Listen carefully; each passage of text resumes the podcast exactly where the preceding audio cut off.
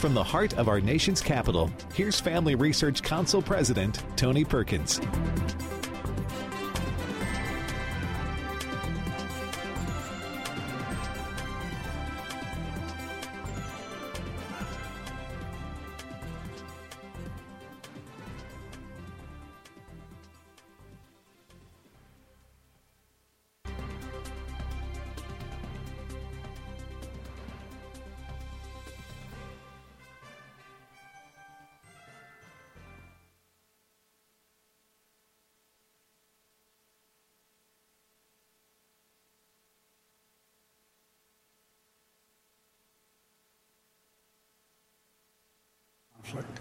And where it's possible, where our interests are coincide, we're going to work Here. together like we. We must be clear. Democracy is on the ballot. Your freedom is on the ballot. amazed by China's horrid human rights record. CEOs of BlackRock, Apple, Pfizer, and others dined with the dictator last night. And we're going to talk with Seamus Bruner, who is the director of research at the Government Accountability Institute, a little later in the program. And to contrast how the Biden administration is falling over itself to accommodate China, look no further than poor African countries like Uganda that refuse to change their laws on abortion and homosexuality. What is the Biden administration doing to them? Ariel Del Turco. program. And you probably have heard by now Claudine Gay, the president of Harvard University, resigned this week following her equivocating testimony before Congress as to whether calling for the genocide of Jews violated a campus code of conduct, as well as there being significant documented evidence that her thin academic resume was littered with plagiarism. But now the left wants you to believe that she is simply being attacked by conservatives for being a black woman.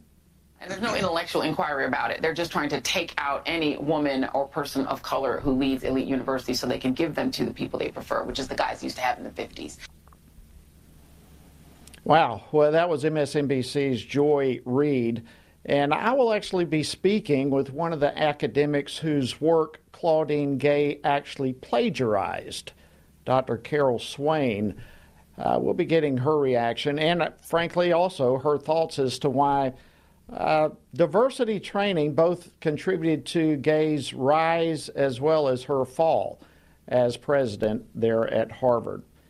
And earlier today, U.S. Attorney General Merrick Garland made these remarks regarding the Justice Department's crusade against anyone they consider to be tied to the events of January 6th.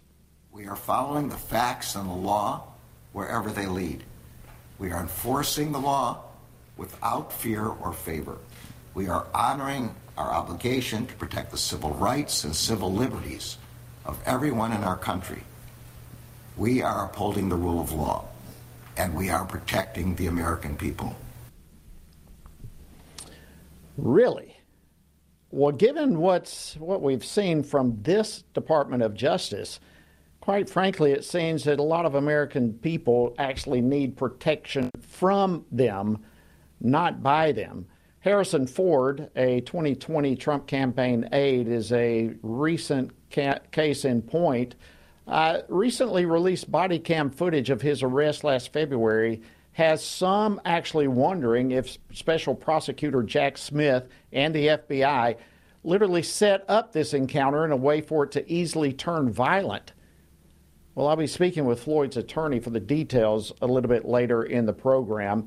And then Bishop Garland, Hunt, newly installed as the president at the Douglass Leadership Institute following the death of our dear friend and colleague, Dean Nelson. He'll also be joining me with his thoughts on all of this. So, a lot to cover. Please keep in mind our website in case you miss any of today's program. You can always go back and catch it at tonyperkins.com.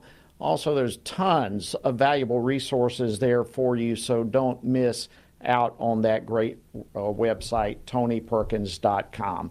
All right, let's go and jump into the program for today. This afternoon, President Biden, as I spoke earlier, uh, traveled to the battleground state of Pennsylvania using the historic site of Valley Forge for a campaign speech at the location where the Continental Army, literally commanded by General George Washington, endured a winter encampment before they defeated, defeated the British uh, crown. Well, uh, by the way, speaking of that winter encampment from President George Washington, today President Biden spoke there, but his speech was rescheduled. It was supposed to be tomorrow on the third anniversary of January 6th, but due to weather concerns, they changed it to today. So uh, the similarities between George Washington and Joe Biden uh, are not that numerous. We'll just put it that way. Nonetheless, President Biden uh, did not allow the weather changing his schedule to stop him from borrowing a phrase that George Washington used when he claimed that the upcoming presidential election might test uh, whether or not democracy remains a sacred cause for our nation. Well, how will this message play? Frankly, now that so much of the American public increasingly is rejecting Biden's uh, January 6 narrative. Well, joining me now to discuss this is Congressman Ron Estes. He serves on the House Committee on Ways and Means as well as the Budget Committee and the Committee on Education and Workforce. He re- represents the 4th Congressional District of the great state of Kansas. Congressman Estes, welcome back to Washington White Watch. Great to have you. Well, thank you, Jody. Happy New Year to you. It's good being with you again. Well, thank you so much, and Happy New Year to you as well. All right, let's begin with your reaction to the president's first campaign speech of the year today. Yeah, it's really interesting that uh, that that's going to be his strategy on a campaign because he can't run on his record. He's had three years of failure, whether it's talking about the inflation that they've created. I mean, they've even gone out and had to create new statistics for inflation around a six-month inflation act because they've been so bad uh, in terms of their numbers. They've created an environment where Putin could invade uh, U- uh, Ukraine uh, and embolden Iran to go uh, uh, support Hamas in their attack on Israel. they killed and, and created an incentive in Afghanistan where the terrorists not only took over Afghanistan, but were able to kill several servicemen, men and women in in Afghanistan. So it's really it's really not surprising that they're trying to deflect from that record, but it is very hypocritical uh, that President Biden wants to talk about uh, threats to democracy when you talk about his Internal Revenue Service uh, won't, af- won't go after and charge his son uh, and collect the taxes from him, had to get a court order to actually make that happen. The Department of Justice uh, goes after parents because they want to make sure that their children uh, have good education. they go after pro-life uh, supporters because just because they have a different political view. So it, it really is an abysmal record that, that President Biden has in terms of a threat to democracy on his own av- avenue. Yeah, those are some excellent points, Congressman. And as I shared in the, in the opener, uh, President Biden is somehow asserting that a vote against him in November would be a vote against freedom and democracy. In fact, uh, let's go ahead. I've got another clip that, uh, that is along those similar lines. I'd like to play this and get your reaction. This is the first national election since January 6th. Insurrection placed a dagger at the throat of American democracy since that moment.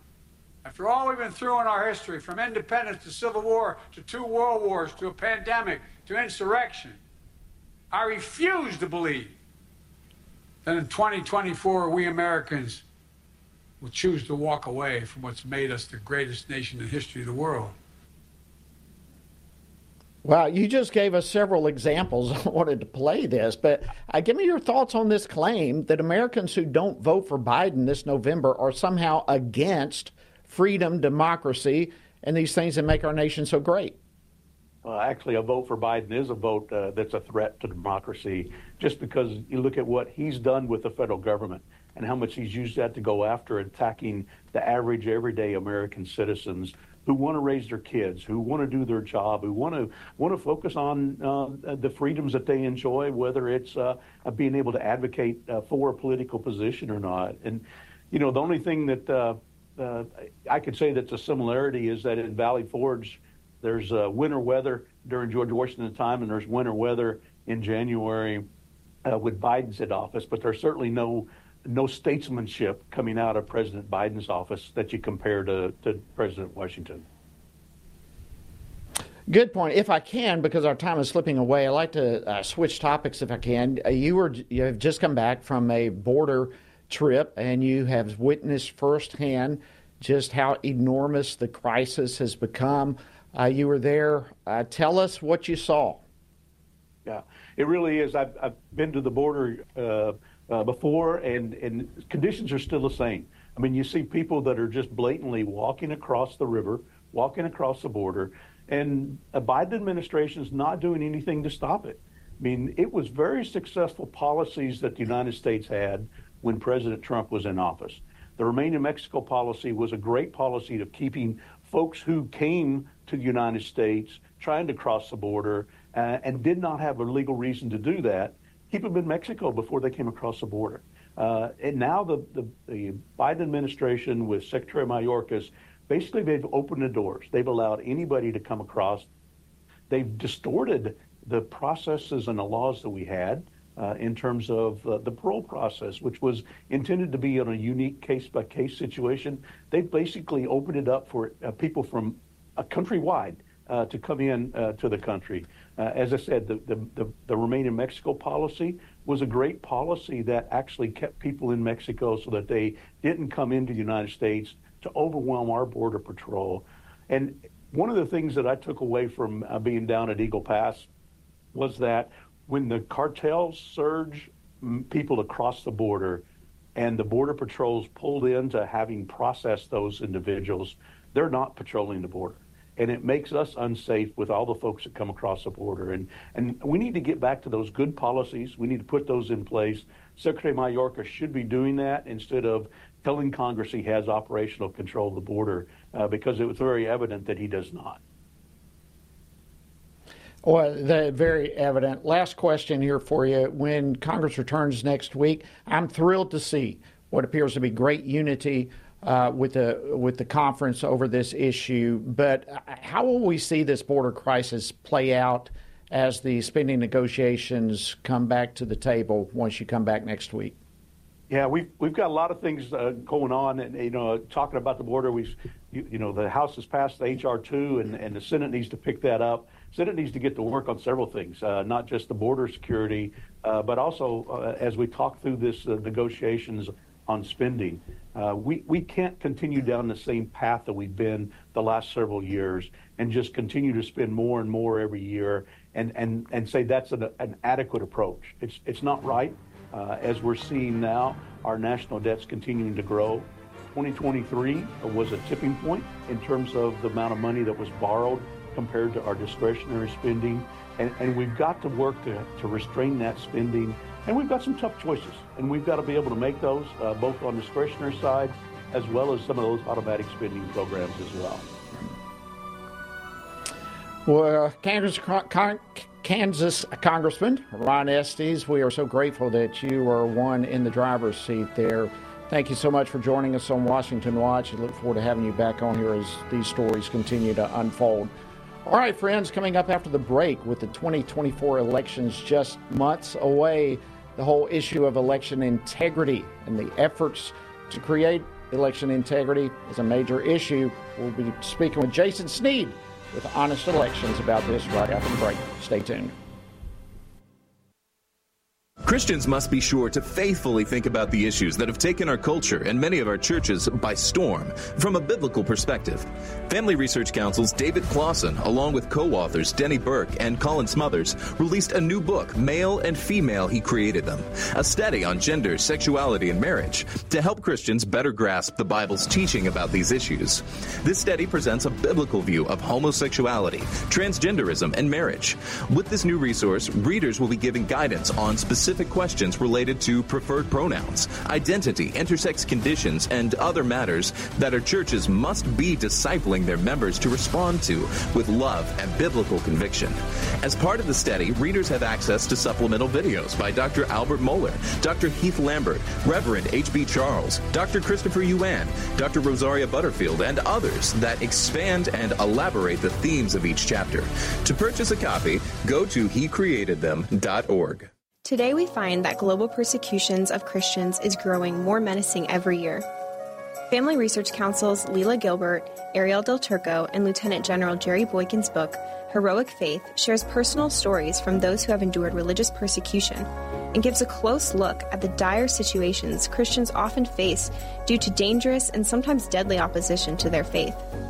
The book's true stories of persistence and faithfulness amidst crisis offer inspiration and hope. Heroic Faith also provides insights into the ideologies driving the hostility and persecution, what steps the U.S. government might take to help, and how readers can best respond to the struggles of the faithful. It is critical for us to learn from our brothers and sisters who are suffering deeply and to do whatever we can to help.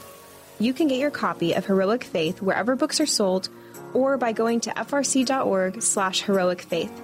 Again, that's frc.org slash heroic faith. Men are constantly told that there is no place for their thoughts and concerns about abortion. However, this attitude ignores the fact that both women and men are deeply and personally affected by abortion. Furthermore, one does not have to be a woman to know that abortion ends the life of an innocent, unborn child. Every man has a role to play in protecting unborn lives and supporting the mothers in their families and greater community which is why FRC's Center for Human Dignity has released a resource titled A Man's Guide to Standing for Life.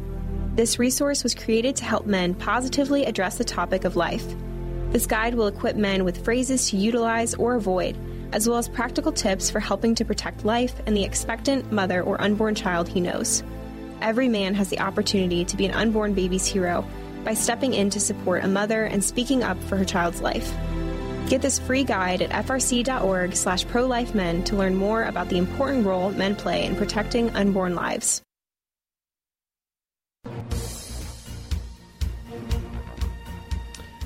Welcome back to Washington Watch. Great to have you joining us today. With the, a presidential election year now literally upon us, increased scrutiny of election integrity efforts uh, is as paramount as it's ever been. I mean, we've seen corruption infiltrate so many institutions. And all this really just demonstrates why vigilant oversight of state election processes remains extremely important for us to monitor throughout this year. A recent Florida bill strengthened requirements for maintaining lists of voters. Good step forward. Uh, some lawmakers in my own state of Georgia plan to consider several options to make those elections uh, more transparent and trustworthy. So we're seeing some states try to make some efforts, but how can we encourage other state legislators to consider similar approaches? Well, joining me now to discuss this is Jason Snead. He's the executive director of Honest Elections. Jason, welcome to Washington Watch. Great to have you. It's great to be here. Thank you. Well, listen, election integrity issues, as we all know, it's going to continue to dominate so many discussions this year. But before we go into the, the big picture, uh, tell us about some of these recent stories that we've seen on the topic, such as what I just referenced coming out of Florida. Well, we've seen some enormous strides that states across the country have made in the last three years, making it easier to vote and harder to cheat by, for instance, making it easier to clean up voter rolls, which is an important foundational step to ensuring that you have election integrity. So we saw articles just this week that Florida has actually removed a significant number of outdated registrations pursuant to a new law that they just adopted to make that process easier. And we've seen other headlines as well. For instance, Florida also created a unit to allow it to investigate uh, potential election malfeasance. And that's something which more states need to be doing because all too often potential election crimes go uninvestigated and unprosecuted. And that allows a, a cancer to metastasize in our democratic process when people know that they can commit election fraud and get away with it because no one's going to check to see what actually happened after the fact. Yeah, absolutely. And, and there are some other states that are following suit. Uh, Georgia, for example, my home state.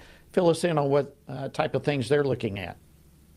Well, Georgia is uh, an important state to consider because they have endured three years of endless attacks from the left. Everything that they have tried to do since the 2020 election to improve elections uh, in the state of Georgia has been attacked as Jim Crow 2.0, even though the state has now held historically high turnout elections in 2022 and completely disproved that myth. Uh, but nevertheless, Georgia has also shown us how important it is to make iterative changes every single year to the election system. Not changes for the sake of change, but changes because every time you hold an election, you learn something that hasn't gone uh, correct and you need to fix it, or another state tries something and you want to emulate their success in your own state. Elections are constantly changing because we're constantly looking for improvements, and Georgia has shown the way. This year, Georgia is considering some additional changes to their election law that would strengthen and improve the voting process for all voters. And that includes potentially even changes to the absentee system. This is something I think more states need to look closely at. It's important to protect vulnerable mail votes and ensure that if you are choosing to cast a ballot by mail, that you can ensure that that ballot is actually going to be properly counted and that it isn't going to be tampered with or interfered with by vote trafficking or other operations. So I think that we need to have more states doing what Georgia has already done, improving and securing that process, and then looking for ways to generally make sure that we have elections that flow smoothly for all voters. Yeah, absolutely. I actually have a book coming out, supposedly, hopefully at the end of next month, on election integrity, and that is one of the issues that I deal with that is so important. This whole issue of mail-in votes is a is a uh, it's just open season for problems if you don't get it right. How important, Jason, is it for other state legislators to be examining similar efforts? So we go across the nation. How important is this nationwide? No, I think that this is easily a top five issue. And I say that because even though each one of us has issues that aren't directly related to elections at first blush that we may be very passionate about, we, we may think that abortion is the signature issue that we're voting on. We may think it's national security. We may think it's the China problem or ESG. But if we don't get elections right, none of those other issues matter. That's something that the left, frankly, understands. They understand that if they can change the rules and change the process, they can change the results of the elections. And that's why they're trying everything that they can to rewrite our election rules. If they can't get it done in legislatures, they run to courts and they get judges, uh, often activist judges, to issue rulings that essentially rewrite election laws. They're trying to get, to do that in Georgia, in Florida, in key battleground states right now. They're trying to influence elections with the reemergence of Zuck bucks. Uh, this is a problem in 2020 with private money that was flowing into election offices and was being used for what looks like partisan get out the vote efforts from within in government. Now they've got a new program, the U.S. Alliance for Election Excellence, which is active in a number of states, including states like Georgia that have banned uh, this uh, this problem. And we see other attempts to completely change the way that we conduct elections with ranked choice voting potentially 10 states will uh, will have the opportunity to vote on a constitutional amendment being pushed from the left to fundamentally alter elections with this new system called uh, called ranked choice voting. So it is essential that state lawmakers across the country constantly be mindful of their election laws, constantly be looking for ways to improve it. The left isn't stopping, and so conservatives who believe in election integrity cannot either. All right, last question. Let's kind of land the plane on this because obviously, at the end of the day, what we want is for voters to have faith that their vote will count. So, what can our viewers and our listeners do in their home states to help push for voter integrity efforts? Well, I think that the most important thing you can do is educate yourself on the problems and the solutions. And in fact, my organization, the Honest Elections Project, has an entire report dedicated to what you need to do in order to make sure that you have elections that you can have confidence in. I also commend to folks the uh, Heritage Foundation's Election Integrity Scorecard, which also lays out the key principles that every state needs to have in order to have elections that you can trust. And I encourage you to talk to your neighbors, talk to your fellow members of your communities and talk to your lawmakers as well and make sure that they understand that this is an urgent issue, that this is an important issue. We have to get elections right and we have to keep our eye on the ball. It's a lot easier to keep a reputation of trust and honesty than to regain it if you lose it. And right now, unfortunately, trust in our democratic process is fragile. So we should always be doing everything that we can to make it easier to vote, but also harder to cheat. Jason Snead from Honest Elections, so thank you so much for joining us on Washington Watch. Great input. All right, friends, coming up after the break, Claudine Gay, the president of Harvard, resigned this week, and I'll be joined by one of the academics that she actually plagiarized after the break. You don't want to miss this. Stay tuned. Be right back in a moment. Christians must be sure to faithfully think about the issues that have taken our culture and many of our churches by storm from a biblical perspective. Family Research Council's David Closson, along with co authors Denny Burk and Colin Smothers, released a new book, Male and Female He Created Them, a study on gender, sexuality, and marriage to help Christians better grasp the Bible's teaching about these issues. This study presents a biblical view of homosexuality, transgenderism, and marriage. With this new resource, readers will be given guidance on specific specific questions related to preferred pronouns, identity, intersex conditions, and other matters that our churches must be discipling their members to respond to with love and biblical conviction. As part of the study, readers have access to supplemental videos by Dr. Albert Mohler, Dr. Heath Lambert, Reverend H.B. Charles, Dr. Christopher Yuan, Dr. Rosaria Butterfield, and others that expand and elaborate the themes of each chapter. To purchase a copy, go to hecreatedthem.org. Today, we find that global persecutions of Christians is growing more menacing every year. Family Research Council's Lela Gilbert, Ariel Del Turco, and Lieutenant General Jerry Boykin's book, Heroic Faith, shares personal stories from those who have endured religious persecution and gives a close look at the dire situations Christians often face due to dangerous and sometimes deadly opposition to their faith. The book's true stories of persistence and faithfulness amidst crisis offer inspiration and hope. Heroic Faith also provides insights into the ideologies driving the hostility and persecution, what steps the U.S. government might take to help, and how readers can best respond to the struggles of the faithful. It is critical for us to learn from our brothers and sisters who are suffering deeply and to do whatever we can to help. You can get your copy of Heroic Faith wherever books are sold or by going to frc.org slash heroic faith. Again, that's frc.org slash heroic faith.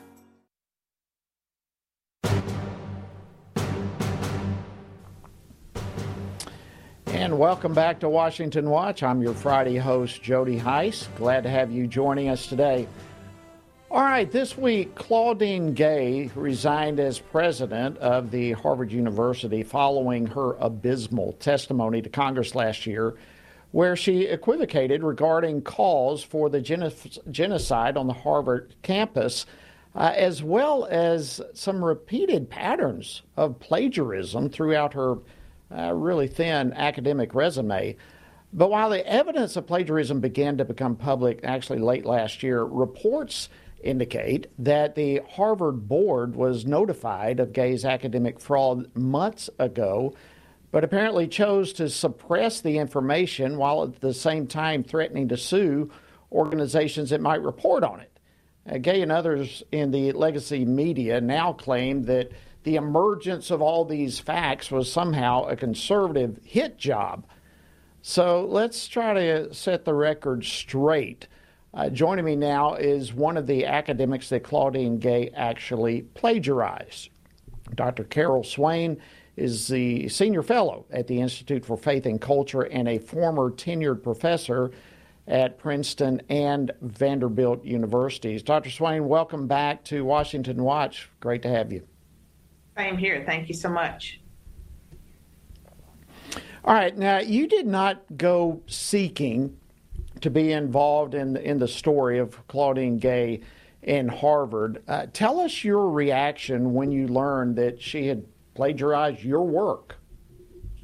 Well, it was December 10th, and it was a Sunday evening after our Christmas program. I came home, and there were all there were messages and a phone call from someone very prominent in the nation that told me that the president of Harvard University had plagiarized uh, her uh, writings. And guess who she plagiarized? And see, I'm still listening. He goes, You. And I was told to go look at Chris Rufo's Twitter page. And there I saw you know, my name. And at that time, I think they had four incidences of her plagiarism.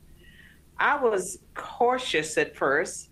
That night, I tweeted out, imitation is the highest form of flattery. If this is true, I blame her committee, or her colleagues, and uh, and other people that should have checked her work, something like that. I wanted to do my own investigation, and so the next day I started reading her work. I started with her articles, and then later I read her dissertation. I went from a range of emotions. First, it was shock, then, it was deep sadness for her and for myself, and then anger a lot of anger. And I don't get angry easily, but the anger came when Harvard decided to stand behind her and redefine plagiarism uh, to call it duplicative language rather than plagiarism. Yeah, and let's go there, Dr. Swain, because that likewise just shocked me. Uh, and and you just uh, segued into this whole thing. What what was your reaction to all the academics in Gay's corner literally coming out in defense of plagiarism? It's astounding. Well, one of the things I did on December 17th was publish an article in the Wall Street Journal that laid out uh, pretty much my position on the matter. But I was shocked because some of the scholars who were identified were people that I've known ever since I've been in, in political science. And I have um, respected their work. That uh, I found deeply disturbing that they thought that it was okay to plagiarize if they say it's okay after the fact. Uh, it it, would, it doesn't make any sense. And so I did not expect academics or distinguished political scientists, according to Harvard, Harvard Harvard's corporation, to argue that what Claudine Gay did, at first, you know, we thought it was a few uh, times, then a few dozens, and now we know that it's 50 or above for them to try to defend that. And I became deeply involved, not just because of the instances involving my own work, but because I care about the future of American education. And I feel strongly that that if Harvard University is, is able to get away with redefining plagiarism, it will impact every institution in America, and it would be more of the downward slide of American education. Well, there's no question. Uh, we've only got about a minute or so left, but this whole issue of diversity and equity and inclusion, uh, you you've said that this hinders racial progress. Uh, briefly, tell us why. When a lot of, I have a whole book, The Adversity of Diversity, that was published uh, last summer after the Supreme Court decision striking down uh, race based affirmative action. Uh, DEI is affirmative action on steroids, and it violates the Equal Protection Clause of the 14th Amendment, the way it's being pushed in America, and our civil rights laws. I believe that the courts should strike it down. They will strike it down and many companies and organizations are backing away from it. Hopefully, Harvard University's actions will cause them to, they may be the Bud Light of higher education, other schools will back away. Well said. Dr. Carol Swain, thank you so much for stepping up and bringing all this to light. We appreciate it. Right, friends, coming up, a newly released police body cam footage shows the aftermath of an exchange between a former Republican campaign aide and FBI agents that nearly turned violent. Was it by design? Well, we'll discuss it all right after the break, so stay tuned. We'll be back in a moment. Christians must be sure to faithfully think about the issues that have taken our culture and many of our churches by storm from a biblical perspective. Family Research Council's David Closson, along with co authors Denny Burk and Colin Smothers, released a new book, Male and Female He Created Them, a study on gender, sexuality, and marriage to help Christians better grasp the Bible's teaching about these issues. This study presents a biblical view of homosexuality, transgenderism, and marriage.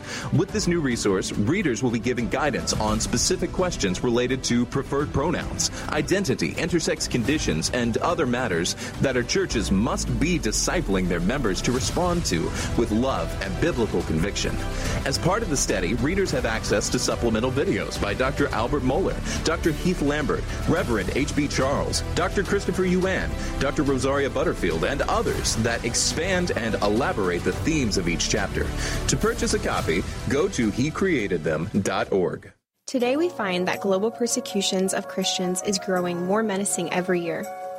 Family Research Council's Lela Gilbert, Ariel Del Turco, and Lieutenant General Jerry Boykin's book, Heroic Faith, shares personal stories from those who have endured religious persecution and gives a close look at the dire situations Christians often face due to dangerous and sometimes deadly opposition to their faith. The book's true stories of persistence and faithfulness amidst crisis offer inspiration and hope. Heroic Faith also provides insights into the ideologies driving the hostility and persecution, what steps the U.S. government might take to help, and how readers can best respond to the struggles of the faithful. It is critical for us to learn from our brothers and sisters who are suffering deeply and to do whatever we can to help. You can get your copy of Heroic Faith wherever books are sold or by going to frc.org slash heroic faith. Again, that's frc.org slash heroic faith. Men are constantly told that there is no place for their thoughts and concerns about abortion. However, this attitude ignores the fact that both women and men are deeply and personally affected by abortion. Furthermore, one does not have to be a woman to know that abortion ends the life of an innocent, unborn child. Every man has a role to play in protecting unborn lives and supporting the mothers in their families and greater community, which is why FRC's Center for Human Dignity has released a resource titled A Man's Guide to Standing for Life. This resource was created to help men positively address the topic of life. This guide will equip men with phrases to utilize or avoid as well as practical tips for helping to protect life and the expectant mother or unborn child he knows. Every man has the opportunity to be an unborn baby's hero by stepping in to support a mother and speaking up for her child's life. Get this free guide at frc.org slash prolifemen to learn more about the important role men play in protecting unborn lives.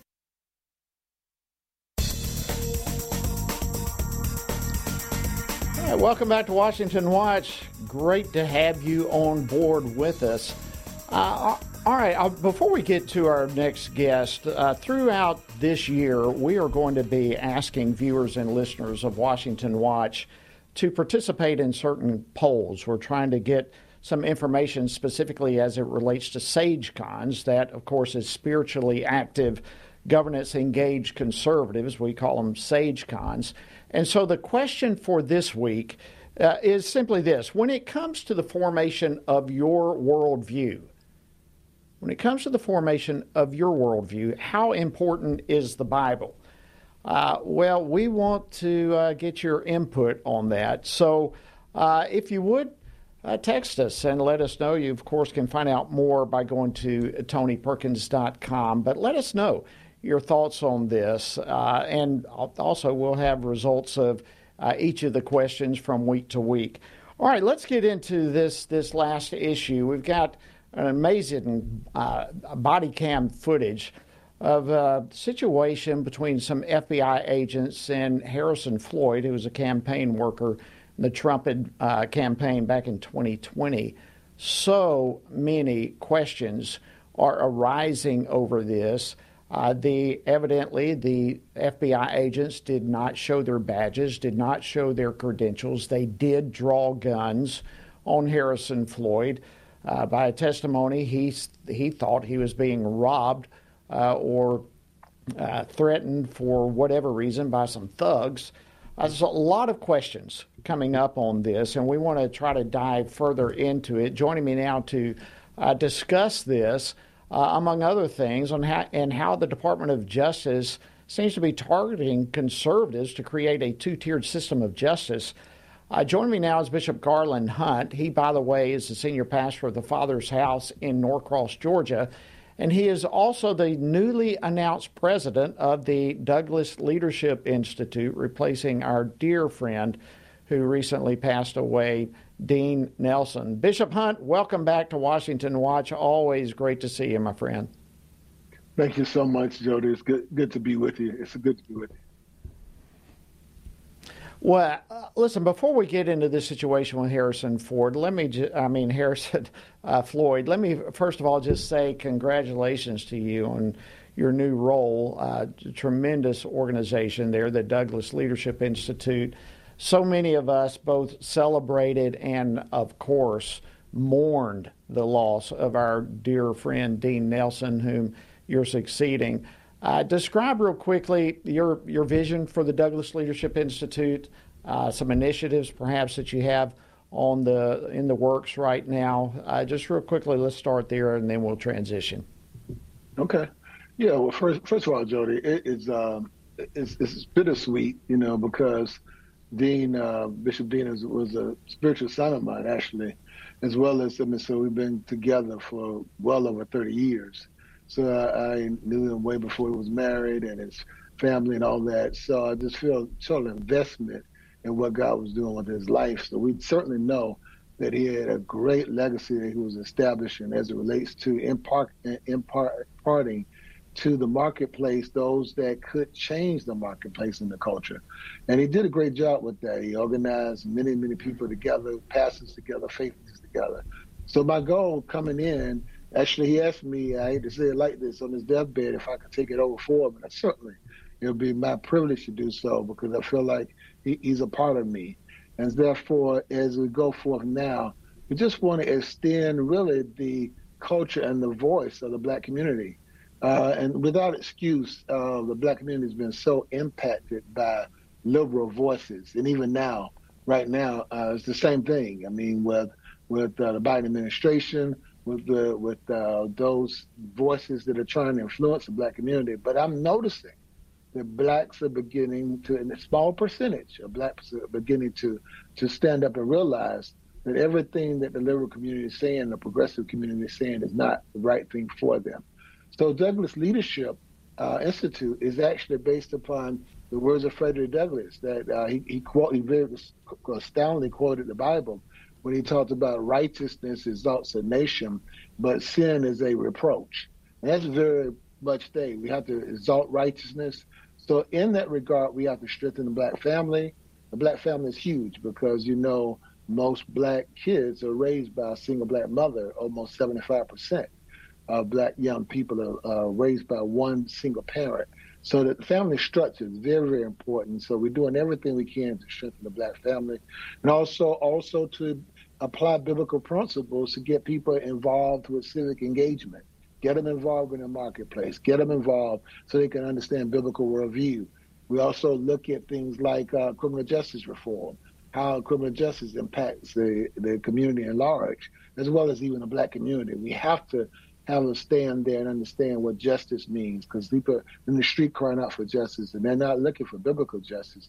They're looking for justice for their cause. So we want to really get that straight. And I guess lastly, we talk about economic opportunity also, because that's that's really where the rubber meets the road. How do we provide economic opportunity for a lot of different black communities that desperately need to understand that uh, a liberal way of doing things is not the proper way, but that a conservative biblical approach is freedom for them, even financially. So those are just some of the things that we stand for as an organization. And I have that as my heart and a burden that we have to really transform our communities. And we can't look for somebody outside to do it. We have to do it from within.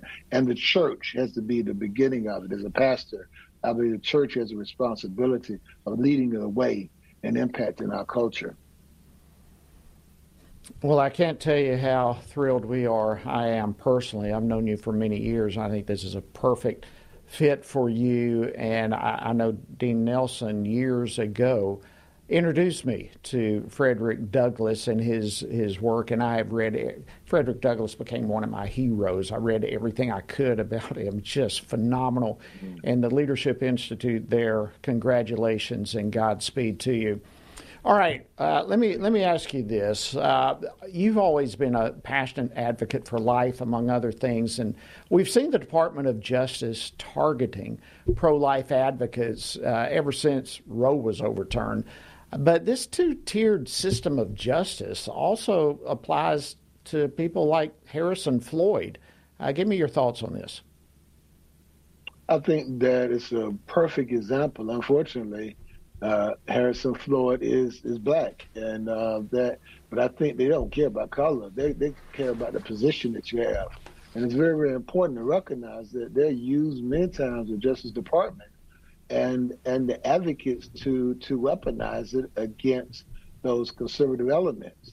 So right now we're really seeing something that probably has not been seen quite like this in our nation. Uh, most of the time we fight against this kind of thing, but for the Justice Department to come clearly against uh, people that are literally actually fighting for their freedoms. And Harrison is fighting for his freedom right now, and he's probably of all those that have been indicted, probably the least able in terms of wealth to be able to defend himself. But it seems like the attack against him has been so great because of his his verbal stands that he's been taking it. And, uh, and then for them to come, as I understand, to come against him, not even identifying themselves as FBI agents. Why would they do that? It's almost like they're inciting something to happen. And Harrison's not one that's going to back off.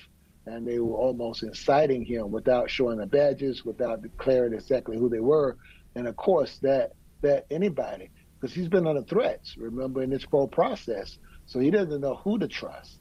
So that that was a very Absolutely. unfortunate that, that happened as it relates to Harrison.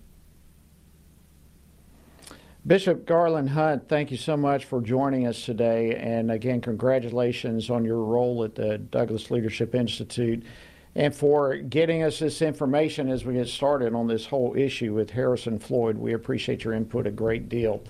All right, friends, we want to uh, transition to yet another uh, guest who is right on the front lines of this whole issue. Following the confrontation that Floyd had, uh, he literally called 911 uh, for the police. He didn't know who he had just fled from. And police body cam footage of that exchange that he had uh, with 911 officers uh, showed that he was extremely flustered. Uh, and then he learned from the police that his potential attackers were actually FBI agents deployed from Special Prosecutor Jack Smith. And, uh, you know, this just seems to be yet another example of a weaponized Department of Justice enforcing a two tiered system of justice. And many people are asking uh, about all of this. Was it somehow a setup? Well, let's dive further into it. Joining me now to discuss this is Chris Kachouroff. He's the attorney for Harrison Floyd. Uh, Chris, thank you so much for joining us. Thank you for having me, and I, I want to apologize to you for my uh, having to appear by phone. I didn't realize the interview was today uh, at this time. I thought it was later, but my, my mistake. Okay. Look, uh, yeah, no problem. This, uh, yeah, this this case is uh, a sad case because there's no reason for any of this to have happened. Uh, you know, I don't believe the FBI agents follow protocol. I'm an I'm a former uh, police officer myself, and I can tell you right now that that's the first thing you do. You show your badge. We call it displaying your badge of authority, and that wasn't done, or doesn't appear to have been done. Now, I'm sure they may have said something. Uh, they're going to say something different, but I, I predict, because I have advanced uh, knowledge of some of the evidence, that it's going to come out that the the officers said that they didn't have their, they said they could show their badges to him. Translated, they didn't show him anything. The, the, the, the sad part is that he genuinely was upset about it. He calls the police, and then 10 out, uh, about, you know, some, I don't know, five, six hours later, the local police that he called show up to arrest him. I mean, he calls Wow. the police and then he gets arrested. And and so the, the question was, what did he do exactly? And the idea is that, that he had some FBI agents are claiming that he touched them and he poked them. I'm just telling you, as a former police officer, I find that incredibly hard to believe. Look, if, if you touched me, if you put your finger in my face, like they said, meaning they, that Harrison touched his nose or bumped up against him with his chest, I'm going to hook him. He's gone. He's going to be in cuffs. And you mean to tell me that, well, you're you're you're you were afraid of him because you thought he was uh, you thought that he was uh, an MMA uh, mixed martial arts artist? Well, guess what? Uh, you have a gun, and they clearly were able to flash their guns to him, but they didn't flash their badge. That's what I think happened, and I think they got caught on it and they left. That's why this didn't happen. No, no rational, reasonable police officer would say that uh, somebody touched them in that manner and they just left. The other thing is they forced Yeah, their way uh, into his apartment stunning. complex. Yeah, the, the real issue is, you know, they first forced their way. He's, he's carrying a two and a half year old daughter, and they forced their way into the apartment complex. You see, you have to get into the, the to his apartment by swiping a card, and that swipe is, lets you in. Well, they put their foot in the door to follow him up the stairs to his unit, and uh, they they literally uh, start to chase him up the stairs without saying. They just said, Uh, saying, let me ask you, it- to you. we want to talk to you. You know, this has at least the appearance of a potential two tiered system. All this just more and more of what we've been seeing so much of. Is it somehow reasonable in your uh, your estimation of the evidence you're seeing to speculate if the agents approached him somehow anticipating that the encounter would potentially lead to violence and then it would be his word against theirs. As I understand it, FBI agents don't wear body cams for some reason. But does this look like they were Well, they're, they're, they, provoking him have to some cams. sort of response? Have, uh, yes, the answer is yes. They have audio cams, which they um, they have audio, but they haven't released it yet. So I can't I can't speak. I can't. That will that'll be as soon as we get, the chance. We're going to try to get those audio cams to show this. But yeah, I, I think they tried to goad him or, or prod him rather into doing something. And why do I say that? I don't know these guys from Adam, but what I do know is that these are the same FBI agents who uh, arrested Peter Navarro. And Peter Navarro, who was Trump's one of Trump's advisors, he was indicted for contempt of Congress. But he told them, look, if you get an indictment, he tells, I live real close to the FBI. I'll come turn myself in. And uh, he goes on a trip. Two days later, he's indicted. And as he's traveling through Nashville Airport, these two guys, in, in full display of everybody in the public, made a dramatic scene and arrested him. So they were tracking uh, Peter. Unreal. Well, these are these are the same two yeah, guys, and the, and the same ones. same ones that did Harrison. Yeah, but same- What they did to Peter Navarro was they, they they they tortured him. I think not tortured in the physical sense, but uh, they went ahead and you know just mocked him while he was in a holding cell, telling him that this is the same holding cell that John Hinckley was in. And he said Peter Navarro said that he felt Wow. that that was you know they were trying to to uh, make fun of him and, and make him. So, in any event, Well, I, I've got to tell you, there is grave concern uh, that we're just seeing more and more of a weaponized system of justice, literally targeting individuals like Harrison Floyd. And this is a, a frightening, frightening prospect. Uh, and we just we just lost uh, Chris uh, Kachouroff, the the uh, attorney for uh, Mr. Floyd. But this whole issue of a weaponized government is increasingly becoming disturbing to literally millions of Americans, and with good reason. This is not the way Lady Justice is supposed to operate with blindfolds, with fairness, with equity for all American cis- uh, citizens, with justice for all. But we're watching this thing all be turned upside down on its head, and we're going continuing to bring this type of information to you. Uh, in fact, this information specifically to get to the bottom of it. All right, friends, that wraps up this week and this day's edition of Washington Watch. Hope you have a, a fantastic weekend. And we look forward to being with you again next week right here on Washington Watch. God Washington Watch with Tony Perkins is brought to you by Family Research Council and is entirely listener supported. Portions of the show discussing candidates are brought to you by Family Research Council Action. For more information on anything you've heard today, or to find out how you can partner with us in our ongoing efforts to promote faith, family, and freedom, visit TonyPerkins.com. Also, to leave a comment about Washington Watch, call our watch line at 1 866 372 7234. That's 1 866 372 7234.